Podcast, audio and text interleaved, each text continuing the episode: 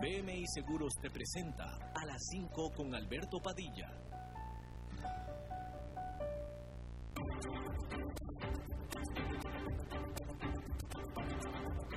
Inicia A las 5 con Alberto Padilla. Un programa diseñado con el objetivo de llevarte diariamente un tema de actualidad, acompañado siempre de reconocidos editorialistas. De lunes a viernes a las 5 de la tarde por CRC 89.1 Radio. A las 5 con Alberto Padilla.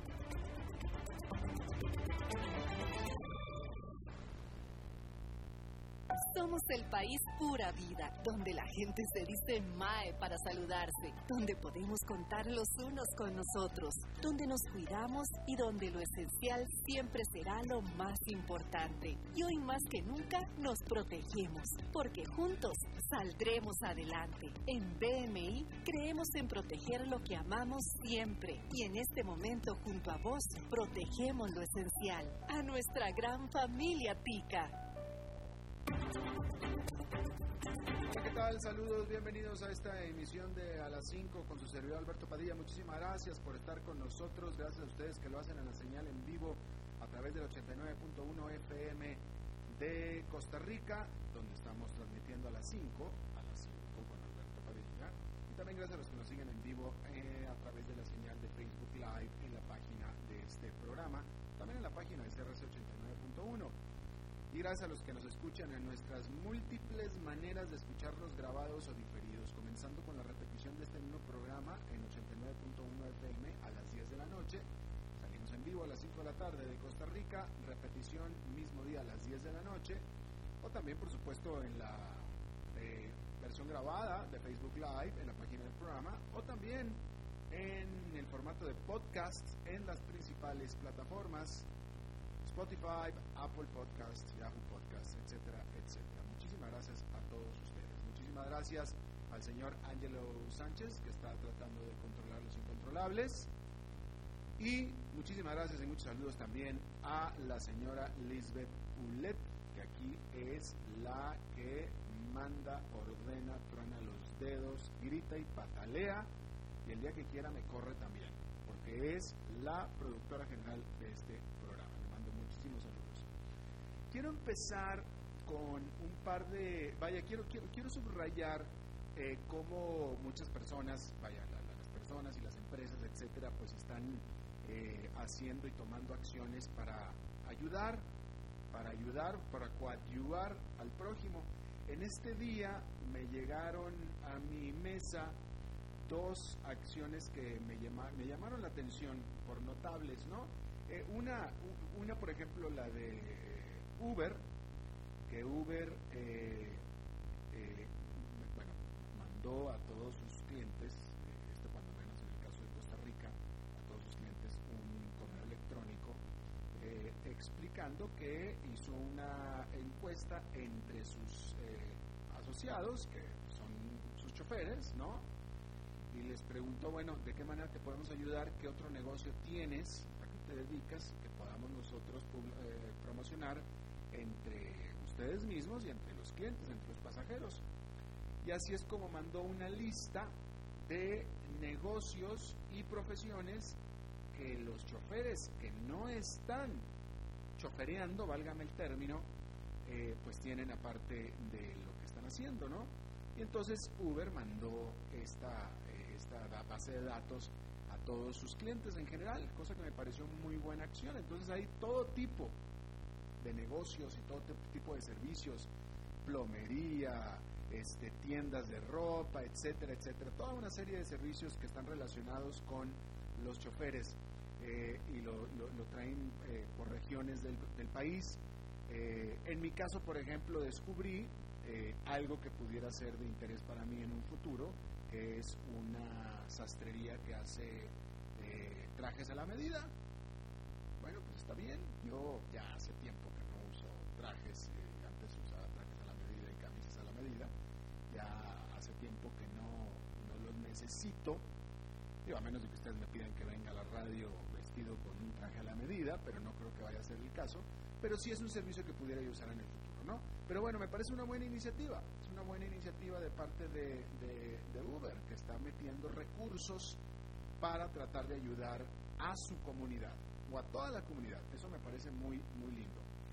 Me llegó otro que me parece espectacular. Esta es una plataforma y una iniciativa de ayuda dentro de Costa Rica, de ayuda de personas que tienen la capacidad de ayudar para canalizar ayuda a las personas que tienen necesidad de ella. Esta iniciativa se llama Somos Uno, hashtag Somos Uno, con el sitio somosuno.cr, y tiene también página de Facebook. Y este es un grupo de ciudadanos a los cuales, algunos de ellos, a los organizadores, yo los conozco. Es un grupo de ciudadanos profesionistas con trabajo, con capacidad de ayudar no solamente económica, pero sino también de todo tipo de recursos, es decir, estratégica. O sea, es gente profesional. Por ejemplo, el website que montaron, un website espectacular, y lo montaron en muy poquito tiempo. ¿Por qué? Porque son gente profesional, con una capacidad de logística y una capacidad de movimiento de recursos muy buena, producto de la experiencia del grupo o del conjunto de personas que están armando esto, que son, de nuevo, costarricenses que tienen la capacidad de recursos de todo tipo, que los reúnen para acaparar o para pedir más recursos de más gente para poder ayudar. A ellos le pusieron un número, a 100,000 familias, que son muchísimas, y sin ningún otro interés. Es más, los nombres de las personas no aparecen, simplemente no aparecen. Yo lo sé porque los conozco, pero esto no se trata de protagonismo, no se trata absolutamente de nada. Simplemente, de nuevo, es gente profesionista con diferente tipo de recursos que los han juntado, tanto materiales como profesionales y de experiencia, para ayudar, en este caso, a 100,000 familias de las más necesitadas del país de Costa Rica. Me parece una iniciativa espectacular y yo se la recomiendo muchísimo. Si usted quiere ayudar de alguna manera, también ahí lo puede hacer por donación de especie, o donación económica, o voluntariado, ¿no? Y está en esta página, somosuno.cr, y se lo recomiendo muchísimo. Me parece una gran iniciativa, con mucha capacidad de hacer mucho bien, simplemente por la capacidad de logística que tiene este grupo de personas que quiere ayudar.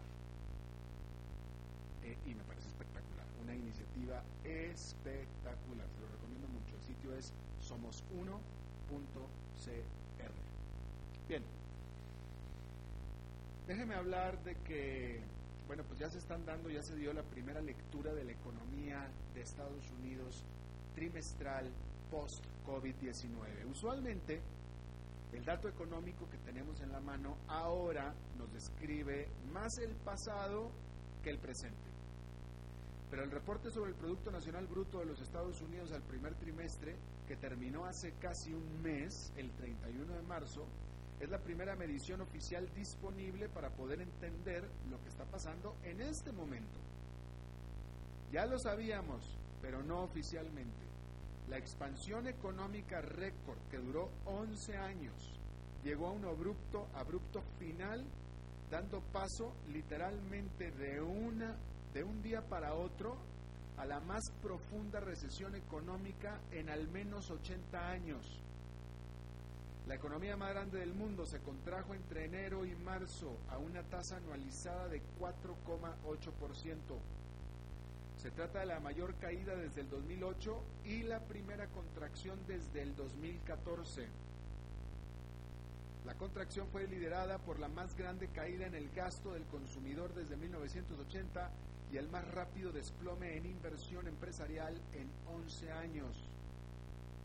El resultado es peor que el esperado por el consenso de los analistas, que era de una contracción del 4%, y por supuesto que revela la amplia escala del golpe a la economía causado por las medidas para contener la pandemia del COVID-19.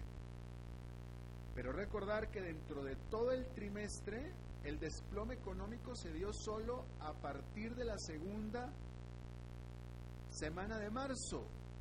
Es decir, que de las 12 semanas que tiene el trimestre, 10 de ellas fueron de un vigoroso crecimiento y solo las últimas 2 fueron de brutal desplome, tan brutal que fue suficiente para arrastrar consigo el desempeño de todo el trimestre completo. Por tanto, el primer trimestre completo de afectación del COVID-19 será el actual segundo trimestre del año, del cual no se conocerán los resultados sino hasta julio. Pero ya podemos saber que será récord en todos los aspectos negativos posibles. Las proyecciones son amplias, pero todas tétricas. Bloomberg estima que la contracción al segundo trimestre de la economía de Estados Unidos será de 37% anual, mientras que Unicredit estima que la contracción será del 65%. Entonces, digamos que la contracción del segundo trimestre será en el amplísimo margen de entre 37 y 65%, que es brutal. O sea, 37% es absolutamente histórico, brutal, espeluznante, espantoso. Ya 65% ya es como de película de fantasía, pero ya francamente ya no sé tanto la diferencia, digo la verdad. Pero con que sea 37%, si fuera 20% fuera histórico y brutal, pero se está pensando que a lo mejor va a ser lo más de mínimo un 37%. Bueno, en este contexto, y por increíble que parezca, la jornada bursátil fue positiva y bastante en Wall Street. Yo ya no entiendo nada de lo que está pasando en el mundo bursátil, ya no más. Según los análisis, la determinante de la ganancia de este día fue por el optimismo que se ha dado en el mercado, sin muchas bases hay que decirlo, pero sí con optimismo, de que ya se está por la senda para conseguir una vacuna contra el COVID-19. Hubo algunas noticias de algunos avances, de algunas promesas, pero pues primeras promesas. No es que haya noticias de que ya se está a punto de conseguir la vacuna, no. Hay promesas de que las primeras pruebas que se están haciendo sobre una posible vacuna, preliminares, parece que son positivas. De eso se trata. Es decir, hay una promesa de que de aquí a un año, año y medio, tal vez tengamos una vacuna. De eso es de lo que estamos hablando. ¿Ok? Eso hizo que el índice industrial Dow Jones quedara con un avance de 2,21%, el Nasdaq Composite subió 3,57% y el Standard & Poor's 500 con una ganancia de 2,66% en esta jornada en la que se informó del peor desplome económico en 80 años en Estados Unidos. Ya sé que usted no entendió, yo tampoco lo entendí. Bueno, hay que decir que las grandes tecnológicas también están siendo afectadas, pero no tanto como otras industrias.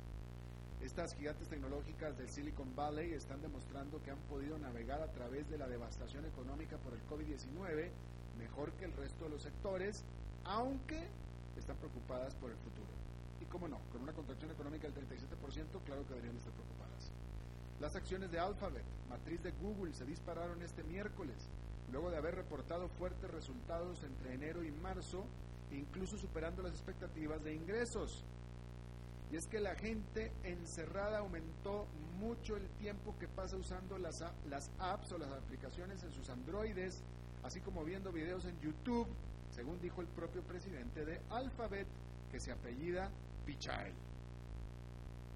Pero la división de la nube de Google también tuvo un fuerte desempeño ante la gran cantidad de gente que está ahora trabajando desde sus casas y que dependen de la infraestructura en la nube. El buen resultado de Google ayudó a todo su sector, con las acciones de Microsoft y Facebook también subiendo sólidamente aún antes que presentaran sus propios resultados. Sin embargo, después de la buena noticia, Google advirtió que seguramente sufrirá en el futuro, pues reveló que durante marzo sus ingresos por anuncios sufrieron una rápida y significativa disminución. El presidente de la empresa, que se apellida Pichai, advirtió que la recuperación de su ingreso por anuncios, que representa el 80% del total de ingresos, dependerá del regreso de la actividad económica en general. Bueno, y ya que estamos hablando de tecnológicas, la suerte de Zoom, Facebook la desea. Esta reina de las redes sociales, Facebook, de nuevo hizo uso de su estrategia favorita, que es copiar a un competidor que está teniendo mucho éxito. Lo hizo antes en contra de Snap, y ahora lo está haciendo, o lo hizo, para ponerse al tú por tú con la plataforma de videoconferencias Zoom. Facebook lanzó Messenger Rooms, que ofrece un servicio similar al de Zoom, pero sin, supuestamente, sus fallas, sobre todo relacionadas con la privacidad. Se trata de una buena noticia para los inversionistas de Facebook en el día en que presenta sus resultados trimestrales. Aunque el periodo no fue tan negativo para la empresa, y a pesar de que su uso por parte de los usuarios ha explotado con el encierro, el gasto en anuncios por parte de sus clientes, que es su principal fuente de ingresos, ha caído, con las empresas recortando fuertemente sus presupuestos para cubrirse por la pandemia. Facebook trató de regocijar a sus inversionistas presumiendo su reciente inversión de $5,700 millones en la proveedora india de telecomunicaciones Jio Platforms, que se centra en lo que Facebook conoce muy bien y aprecia y valora, es decir, en crecer dentro de su ya de por sí posición dominante dentro del segundo mercado de Internet más grande del mundo. Sin embargo, va a ser difícil distraer la atención de lo que fue, de hecho, su primera caída trimestral de ingresos en la historia de Facebook. Bueno, hablando de otra compañía, 3 días después de que su principal planta armadora, y de hecho la más grande del mundo, reiniciara operaciones, la Volkswagen, que es la principal productora de automóviles del mundo, este miércoles presentó sus resultados al primer trimestre del año. No se trató de algo para celebrar, definitivamente. La utilidad operativa de Volkswagen se desplomó 81% a solamente $975 millones. El principal problema es que China, que por sí sola representa el 40% de las ventas de todo Volkswagen, permaneció en encierro desde principios de año. Y aunque ya está volviendo la actividad, no se espera que sus consumidores, ni los de cualquier otra parte, se sientan lo suficientemente animados como para salir a comprar un automóvil nuevo por un buen tiempo más. El presidente de la empresa, Herbert Diess, no tuvo empacho en pedir por un paquete de estímulo gubernamental para la industria automotriz alemana, así como ayudas a los consumidores para que compren sus automóviles, ya sea gasolina o eléctricos. No como la ayuda que se dio hace 10 años, que la ayuda básicamente fue para quien comprara un automóvil eléctrico. Acá está pidiendo ayuda para comprar cualquier tipo de automóvil. Sin embargo, con todo y esto, Diess prevé que la Volkswagen podrá sobrevivir sin contar con ayuda directa del gobierno, y de hecho tiene la intención de pagar dividendo para sus inversionistas correspondiente al 2019, aunque tendría que recortarlo en el caso de que sí reciba fondos del gobierno. El próximo 5 de mayo, Diess, junto con sus colegas nacionales de Daimler y BMW, se reunirán con la canciller Angela Merkel. Bueno, en otra información, ahora resulta que hay un pleito regional entre Australia y China sobre el origen del coronavirus. Ya sabe usted que a los chinos no se les puede tocar ni con el pétalo de una crítica.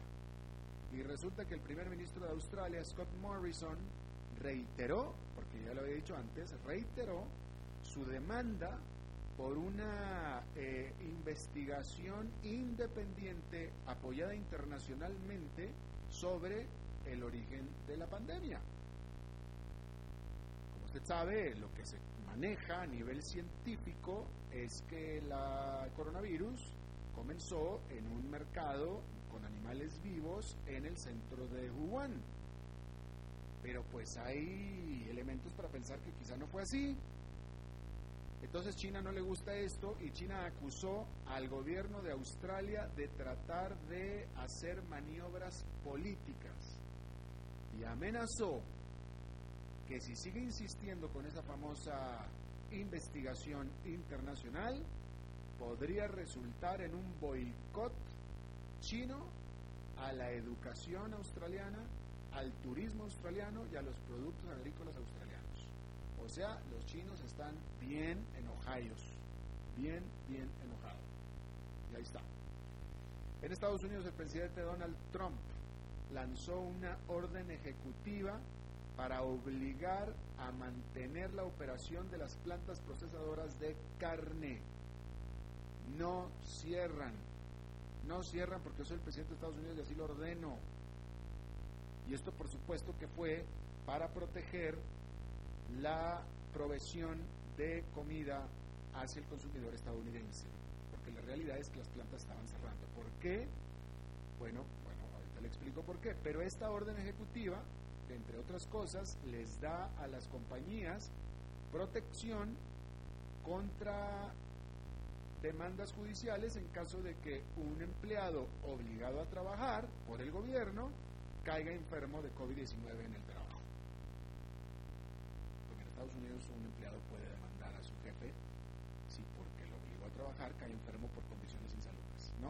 Bueno, por lo pronto con esta orden ejecutiva la planta ya no es responsable. Los sindicatos del sector se levantaron, bueno, no iba a decir se levantaron armas, es una metáfora por supuesto, pero están sumamente enfadados con esta orden ejecutiva del presidente y vaya, no sin buena razón, porque ya varios trabajadores de estas plantas han caído enfermos, varios, es más que el promedio. Resulta que en este tipo de plantas el trabajo es muy cercano entre los trabajadores y en varias de ellas varios o muchos trabajadores ya cayeron enfermos y estuvo provocando el cierre de algunas plantas. De ahí vino la orden ejecutiva del presidente Donald Trump. Por cierto, que ya en Estados Unidos, en este momento le voy a dar la cifra más actualizada, en este momento ya son 61,000 las muertes en Estados Unidos por COVID-19. Este día en la mañana eran menos de 58,000, pero ya con 58,000, ya van 61, pero ya con 58,000 ya son más muertos de COVID-19 que los que produjo la guerra de Vietnam, que muchísimos muertos produjo, o se pensaba que se produjo muchísimos muertos. Bueno, pues ya al día de hoy COVID-19 ha cobrado más vidas que la guerra de Vietnam en Estados Unidos.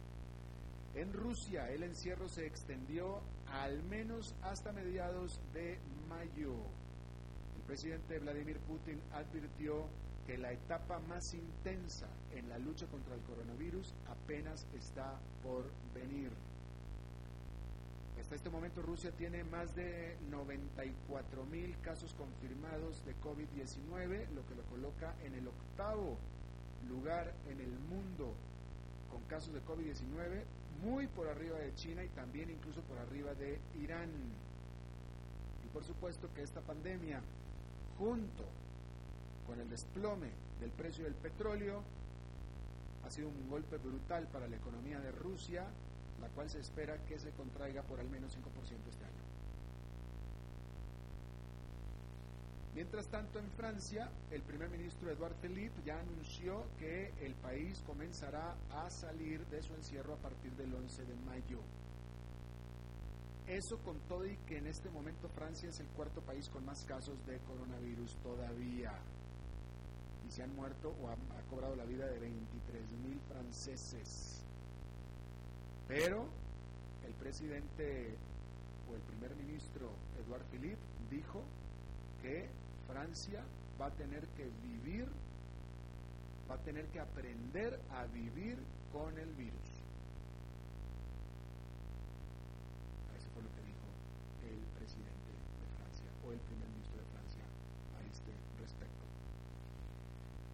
La British Airways, la principal aerolínea de la Gran Bretaña y una de las más grandes de Europa, anunció que va a recortar la tercera parte de sus puestos de trabajo. 12.000 empleados perderán o dejarán de hacerlo para British Airways.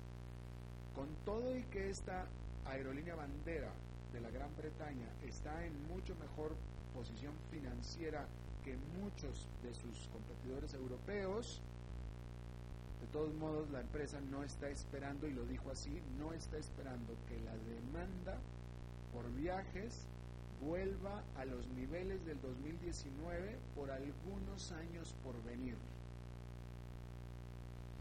En ese contexto, la Southwest Airlines, que es la más grande aerolínea y la primera aerolínea de bajo costo de Estados Unidos, registró su primera pérdida trimestral en casi 10 años. Esto fue Southwest Airlines. Por último, la Comisión Europea propuso ofrecer un alivio financiero temporario a los bancos del continente, esperando, por supuesto, animar el flujo de créditos por $488 mil millones. Esta decisión, de hecho, afloja las regulaciones y las restricciones que se impusieron después de la crisis del 2007-2009, que casi pone de rodillas, no, que puso de rodillas a todas las economías de Europa. Y para que no cayeran en ese tipo de problemas otra vez, hubo estas restricciones al otorgamiento de crédito. Bueno, muchas de estas restricciones las están aflojando precisamente para que fluyan los créditos sin importar nada.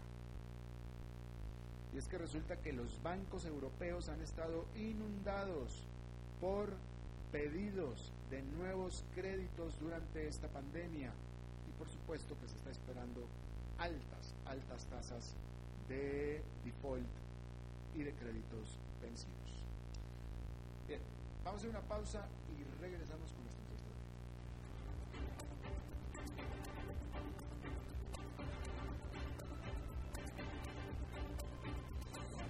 A las 5 con Alberto Padilla, por CRC 89.1 Radio.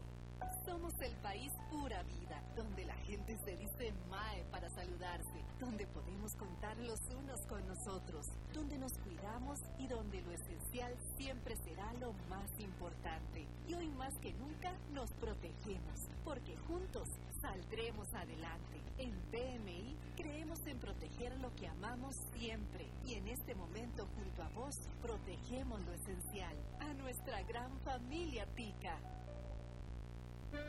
Tinto, blanco, rosado, espumante, seco, dulce. El vino es como los amigos, proviene de diferentes cepas y familias convertidas en bodegas de tradición. La Iridé, una bodega personal establecida en Mendoza, Argentina, produce vino de exportación con la calidad de Mendoza, expresada en taninos frescos, frutales, remembranzas de tabaco y chocolate. Una fiesta al paladar. La Iridé, vinos argentinos de tradición. CRC 89.1. Oyentes informados. Desde los verdes bosques de nuestra montaña nos llega Agua Cerros de la Riva, agua fresca de manantial que te permitirá vivir en equilibrio, proteger tu salud y la de tu familia, libre de sustancias químicas, envasada sin alterar su naturaleza a 2.000 metros de altura. Agua Cerros de la Riva, naturalmente neutral. Búscanos como cerrosdelariva@gmail.com.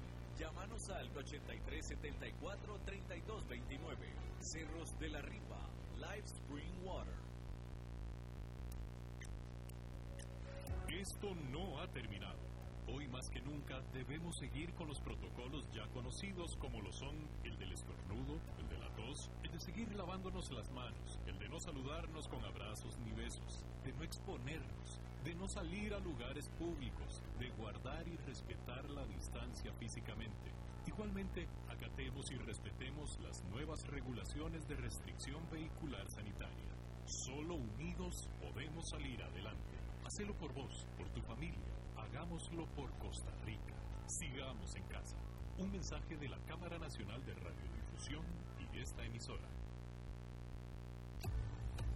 Desde Maipú, Mendoza, la tierra del olivo, nos llega aceite de oliva Laur. Su delicada y elegante textura, así como su afrutado aroma vegetal, lo convierten en un aceite especial para paladares exigentes. Disponible en 3 variedades: Laur Cruz de Piedra, Laur Aceite de Oliva Extra Virgen y Laur Gran Mendoza Aceite de Oliva Extra Virgen. Lo mejor de 3 zonas en una sola botella. Galardonado con el Gran Prestige Gold en el Terra Olivo 2018. Aceites de oliva Laur no pueden faltar en tu mesa.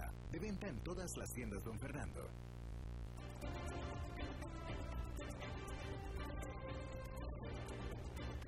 Seguimos escuchando a las 5 con Alberto Padilla. Muchísimas gracias por continuar con nosotros. Tal vez usted ya lo perdió del radar, porque pareciera que llevamos en este asunto como que meses y meses, pero apenas llevamos un mes y medio, llevamos menos de 2 meses. Pero usted recordará que casi internacionalmente las primeras medidas de encierro y a la gente que mandaron a su casa fue a las escuelas, a los estudiantes. Y ahora que se están empezando a reactivar algunas economías, quienes primero en algunos países están regresando a actividades son precisamente las escuelas y las universidades. Ha sido el caso en algunas naciones de Europa. E incluso aquí mismo en Costa Rica, ya ayer se anunció que el Ministerio de Educación estaba ya viendo la manera de cómo empezar a regresar a los muchachos a clases en lo que ya se prevé que viene a ser, se espera, un aflojamiento de las medidas de encierro, ¿no? Vamos a platicar de estas cosas. Está conmigo Leonardo Garnier. Él es economista, pero también fue ministro de Educación de Costa Rica. Y señor Garnier, muchísimas gracias por tomarnos la llamada. Un gusto, Alberto, gracias por tu invitación. Gracias, gracias. ¿Por qué las escuelas, y yo espero que lo dije bien, pero por qué las escuelas son los primeros en irse y los primeros en regresar? Bueno, no sé si van a ser los primeros en regresar. Si fueron los primeros en irse, igual que ocurrió con las universidades, porque agrupaciones relativamente grandes de personas eran una fuente de contagio muy, muy peligrosa. Y si bien de lo que sabemos del coronavirus, la afectación más importante no era los más pequeños, sí hay una preocupación muy grande que funcionen como medio de contacto. Y además han empezado a surgir casos en algunos de los países que ya tienen más tiempo de esta pandemia, de problemas de inflamación también en niños, así que sí, prácticamente en todos los lugares que se tomaron esto en serio se suspendieron las clases. Y ahora que se habla de regresar, igual se habla de hacer un regreso cuidadoso donde no nos arriesguemos a que haya muchísima cercanía. Me queda claro que desde muy al principio se ha estado hablando de que este encierro va a provocar grandes cambios en la manera en la que la gente trabaja, concretamente que está trabajando desde casa, es decir, que se va a establecer mucho más el teletrabajo. Pero no me parece que se diga lo mismo de la educación. Y entonces le pregunto, ¿cuál ha sido el resultado? Es decir, ¿qué tantos niños, aquí en Costa Rica, que supongo que es el caso que usted conoce mejor, qué tantos niños estuvieron de hecho tomando clases en línea y cuántos no? ¿Y qué tan bueno fue este experimento, esta experiencia? Bueno, no hay datos así como para poner números. Ha sido muy variado de lo que yo he conversado con gente del Ministerio de Educación y con algunas personas de escuelas y colegios privados. Hay muchas experiencias, digamos, sí hay docentes que han logrado mantenerse en contacto con un buen porcentaje de sus estudiantes. En el ministerio, la plataforma que han estado usando es Teams de Microsoft, porque el ministerio tiene un contrato de hace años con Microsoft y funciona bastante bien siempre que haya conectividad. Y aquí empezamos a encontrar los problemas que arrastra el país. La conectividad es muy desigual por sectores sociales, ¿verdad? Hay personas que tienen mejor acceso a Internet, pero si bien casi todos los estudiantes tienen por lo menos un teléfono celular, no siempre es suficiente conectividad como para recibir clases virtuales, y ahí se nos empieza a plantear este problema de que, y que es una discusión que no se da solo en Costa Rica. Yo lo he visto, Harry Patriñas del Banco Mundial ha estado llamando la atención sobre esto, que el efecto de la pandemia en educación puede ser ampliar las brechas, porque lo que fácilmente nos puede ocurrir es que los hijos de las familias más educadas, hijos de profesionales, clase media, media alta, van a tener mucho mejor oportunidad de continuar con la educación desde sus casas que los chiquillos y muchachos y muchachas de familias de situación económica más difícil o de padres que no tuvieron más que educación primaria.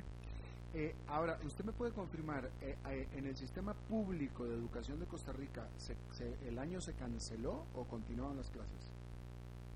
No se canceló. Se tomaron varias semanas y han estado en procesos de capacitación con los docentes, precisamente usando estas plataformas para que los profesores pudieran mantener contacto con sus estudiantes. Como digo, las experiencias han sido muy variadas. Hay docentes que lo han logrado con un porcentaje importante, hay otros que han tenido mucho más problema para que sus estudiantes se conecten, y no solo para que se conecten, ¿verdad? Cuando uno piensa en usar la casa como el lugar para educarse, cuando toda la familia está entre la casa, porque todos estamos tratando de salir lo menos posible, muchas casas pueden no ser el ambiente ideal para concentrarse, para estudiar. Si hay dos o tres hermanitos van a estar compitiendo por la señal de internet, si la mamá o el papá están haciendo teletrabajo, igual. Entonces no es una situación fácil. Claro. Más bien lo que el ministerio está pensando, si la pandemia sigue evolucionando en la forma relativamente positiva que lleva, sería regresar a clases más o menos a mitad del año y aprovechar los más de 100 días que podríamos tener si extendemos el curso lectivo hasta fines de diciembre, digamos hasta el 23 de diciembre, que fue lo que planteó la ministra, y hacer una selección, priorizar los temas para por lo menos cumplir con un porcentaje aceptable de los objetivos, pero siempre hay un golpe educativo. Claro, por supuesto. Pero entonces, por lo que usted nos está explicando, cuando menos en el caso particular de Costa Rica, que supongo que es lo mismo en toda América Latina, pero en el caso particular de Costa Rica, el problema no fue tanto por el lado de la oferta, hablando del sistema público de educación, el lado de la oferta de clases en línea, sino más bien por el lado de la demanda, por el lado de la falta de conectividad de los chiquillos. Sí. Digamos, el ministerio ya desde hace años ha venido aumentando su capacidad tecnológica, la capacitación de los docentes, y con la pandemia se dedicaron varias semanas a esa capacitación más intensiva para que pudieran usar estas plataformas. Pero aquí el reto principal para usarlas es exactamente que los estudiantes puedan conectarse, que tengan un ambiente más o menos mínimo para seguir las clases, y eso no ha sido fácil, o por lo menos ha sido muy desigual. Claro. ¿Usted cree que a partir de esto que está pasando, que todavía no pasa, que sigue pasando todavía, pero a partir de esta crisis, el gobierno, los sistemas públicos de educación van a tomar la iniciativa de tratar de cerrar esta brecha, o es un obstáculo demasiado grande? No, yo creo que, digamos, esto nos ha hecho mucho más evidente que era urgente hacer algo que hemos tratado de hacer ya desde hace varios años. Aquí tal vez aprovechar para hacer un comercial. Cuando se hizo la apertura de las telecomunicaciones en Costa Rica, se creó un fondo que es el Fonatel, y uno de los objetivos principales de ese fondo era financiar la creación de una red de banda ancha para la educación. Desgraciadamente eso no ha caminado al extremo de que ya hay un proyecto de ley en la Asamblea Legislativa para sacar el fondo de Sutel y ubicarlo en algún otro lugar para que esos recursos se puedan utilizar. Son muchos millones de dólares con los que perfectamente se podría financiar la conectividad de todo el sistema educativo. Uh-huh. ¿Cómo, por último, señor Granier, cómo visualiza usted que será el regreso a la actividad escolar en términos de las medidas que se van a tomar, etcétera? Sí, A ver, bueno, es difícil predecir porque aquí dependemos de cómo evolucione la pandemia. Si efectivamente el aplanamiento de la curva se mantuviera y lo que algunos han llamado, digamos, pasado el efecto del martillo, entramos en este llamado proceso de la danza, pero sin picos muy grandes, o sea que si se pudiera volver a las clases presenciales, yo creo que habrían como tres retos importantes. Uno en el que sé que el ministerio ya está trabajando, que es priorizar cuáles serían los contenidos de todo el curso lectivo a los que se les daría prioridad en estos segundos 100 días. Te pongo un par de ejemplos. Hay asignaturas en que, aunque todos los contenidos uno diga que son importantes y que por eso están en los programas educativos, si hay dos o tres de esos contenidos que no se den este año, eso no me genera ningún problema el año entrante para que los estudiantes sigan con el año siguiente. Pero hay asignaturas, y destaco dos, español y matemáticas, donde el proceso es bastante lineal, ¿verdad? Si yo pierdo contenidos de matemática este año, no puedo pasar automáticamente al nivel que sigue.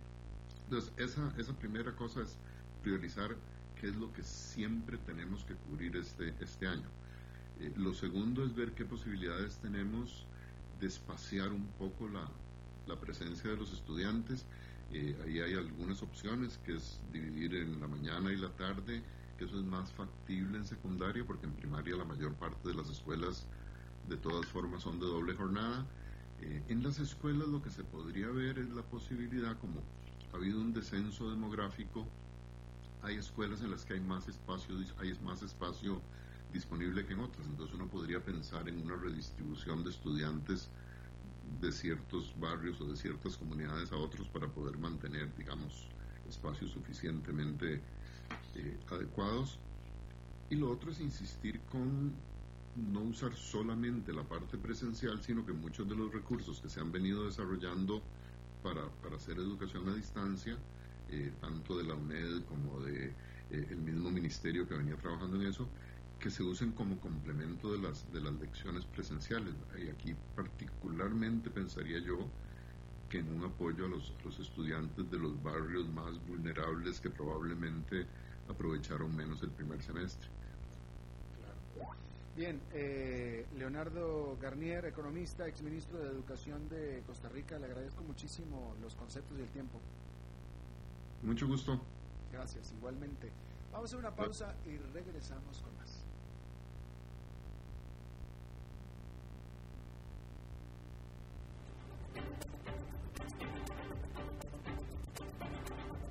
A las 5 con Alberto Padilla, por CRC 89.1 Radio. Somos el país pura vida, donde la gente se dice mae para saludarse, donde podemos contar los unos con nosotros, donde nos cuidamos y donde lo esencial siempre será lo más importante. Y hoy más que nunca nos protegemos, porque juntos saldremos adelante. En BMI creemos en proteger lo que amamos siempre, y en este momento junto a vos protegemos lo esencial, a nuestra gran familia tica. El agua es vida, salud y bienestar. Por eso, vos y los tuyos necesitan agua purificada, ozonizada y embotellada San Ángel. Hace que tu vida sea más larga y saludable con Agua San Ángel. Disfrútala naturalmente y viví una experiencia con agua purificada San Ángel. Pureza que se siente. Búscanos en Facebook como Agua San Ángel.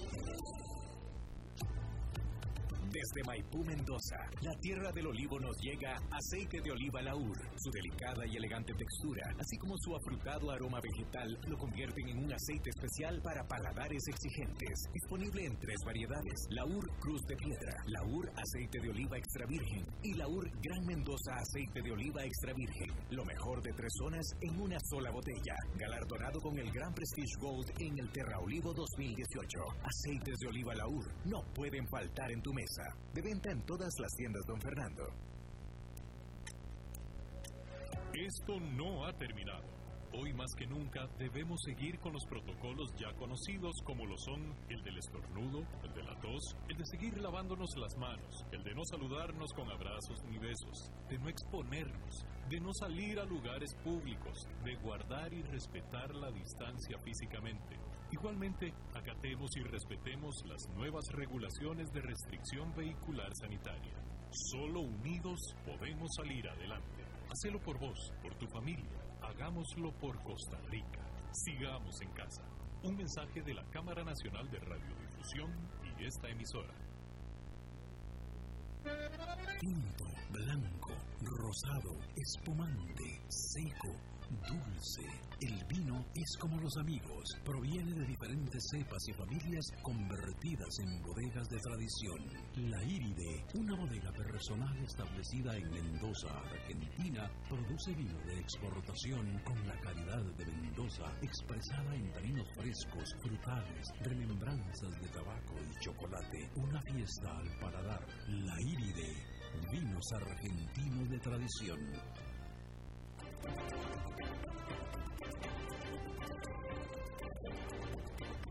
Seguimos escuchando a las 5 con Alberto Padilla.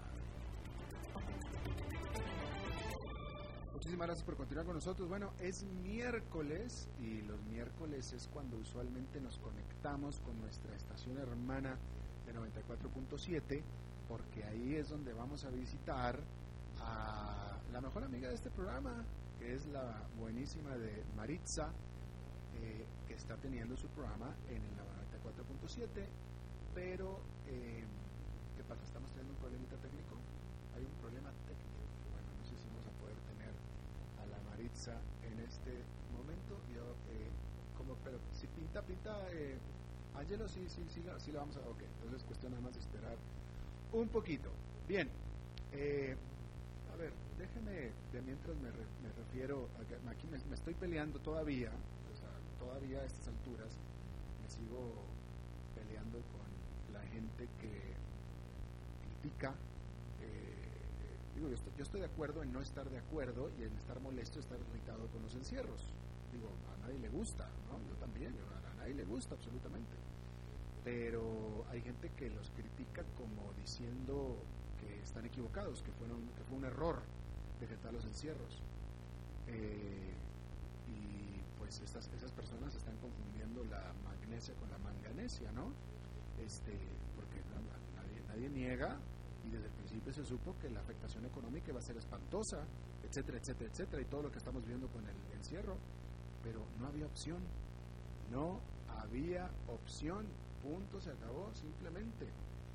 Ese cuento de que es que de todos modos la gente se está muriendo, sí, es cierto, de todos modos se está muriendo, pero si no hubiera ido al encierro se estarían muriendo muchísimo más. Y como a mí me gusta decir, porque es la verdad, ok, el muerto ya se murió, el muerto ya está muerto. El problema es que por cada muerto, cada uno de esos muertos pasó por el hospital, y por cada muerto hay varias veces más de vivos que también están en el hospital enfermos de COVID-19. Y entonces el problema, el colapso en el sistema de salud. Eso es todo el asunto. Eso es todo el asunto que estamos discutiendo aquí. El colapso, el potencial colapso, y en algunos casos el actual colapso del sistema de salud, como sucedió en Italia, en España y en Nueva York, que no lograron contener la pandemia a tiempo.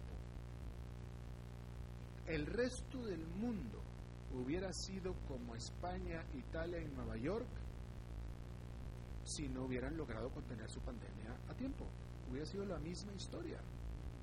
Y aquí tuvimos nosotros una entrevista desde España sobre cómo lo estaban viviendo ellos. Esta fue una entrevista que tuvimos, pues yo diría hace ya 3 semanas, si no es que un mes.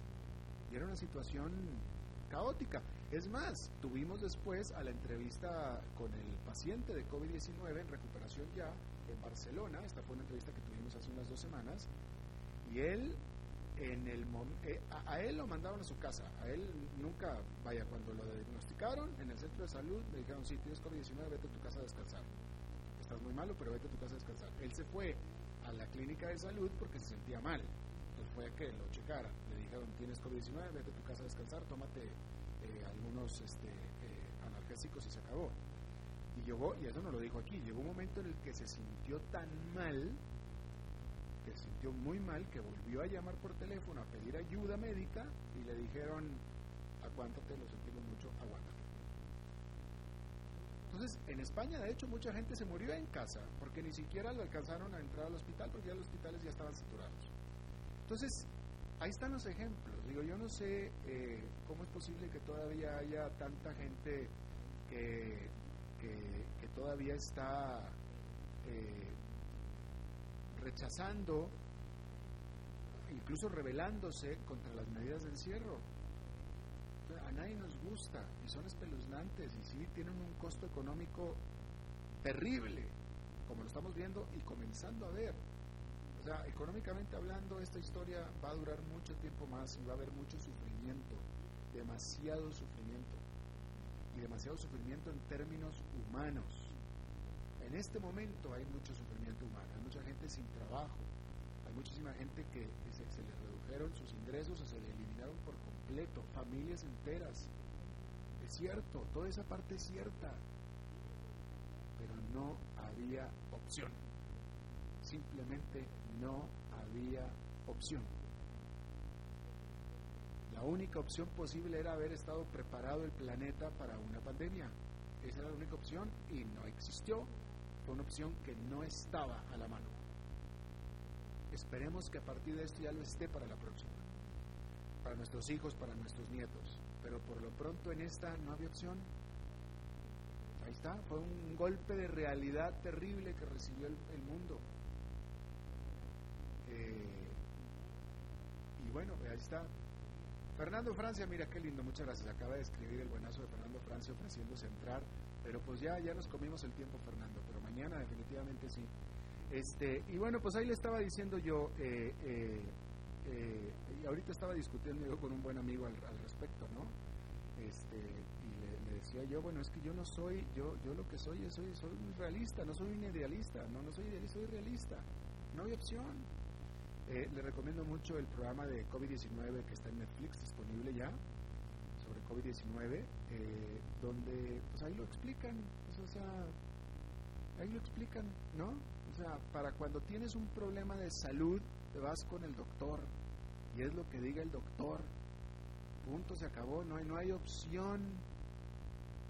A menos de que te quieras morir, pues no hay opción. No, si uno tiene una enfermedad grave y uno que es trabajador y gana su salario de manera diaria y tiene que trabajar para vivir, pero cae enfermo, el doctor te va a mandar a la cama, te va a mandar a descansar, te va a operar probablemente y te va a mandar a convalecer. Oye, doctor, pues que yo tengo que trabajar. Bueno, pues es que no puedes trabajar porque te acabo de operar y no puedes trabajar. No tienes opción. No existe. O sea, o haces una cosa o haces la otra. O vives, o descansas, o trabajas, o te mueres. O sea, no es que no hay opción. Y eso es lo mismo que está pasando con el mundo. Bien. Maritza, lástima que no la tuvimos. La extraño mucho. Fernando Francia, muchísimas gracias por tu buena disposición. Pero mañana definitivamente aquí nos vemos. Eso es todo lo que tenemos por esta emisión de A las 5 con Sergio Alberto Padilla. Muchísimas gracias por habernos acompañado. Espero que termine su día en buena nota, buen tono. Nos reencontramos en 23 horas. Que la pasen muy bien. Somos el país pura vida, donde la gente se dice mae para saludarse, donde podemos contar los unos con los otros, donde nos cuidamos y donde lo esencial siempre será lo más importante. Y hoy más que nunca nos protegemos, porque juntos saldremos adelante. En BMI creemos en proteger lo que amamos siempre y en este momento junto a vos protegemos lo esencial, a nuestra gran familia tica. BMI Seguros te presentó A las 5 con Alberto Padilla.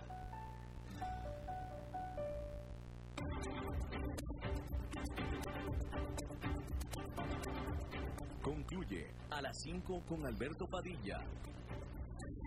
Un programa diseñado con el objetivo de llevarte diariamente un tema de actualidad, acompañado siempre de reconocidos editorialistas, de lunes a viernes a las 5 de la tarde por CRC 89.1 Radio, A las 5 con Alberto Padilla.